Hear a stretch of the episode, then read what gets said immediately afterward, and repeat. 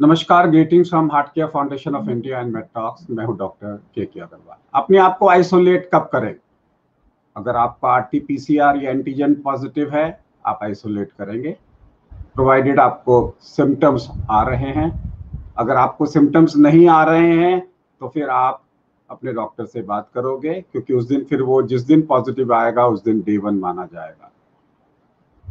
लेकिन अगर आपको सिम्टम्स आ रहे हैं ऑलरेडी पाँच दिन से और आपने छठे दिन टेस्ट कराया है तो हो सकता है तीन दिन का आइसोलेशन हो, लेकिन आइसोलेशन होगा।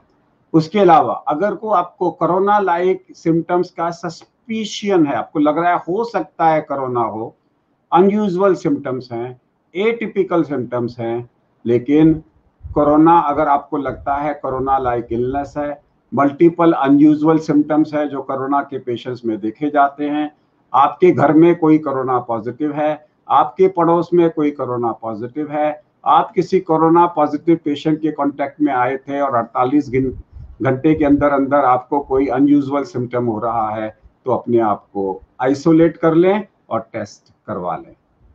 ऐसा ना हो कि आपने आइसोलेट कर लिया और टेस्ट नहीं करवाया, पता लगा वो कोरोना था ही नहीं। और उल्टा भी हो सकता है कि कोरोना हो और आपने अपने आप को आइसोलेट नहीं किया तो सबको फैला देंगे। नमस्कार।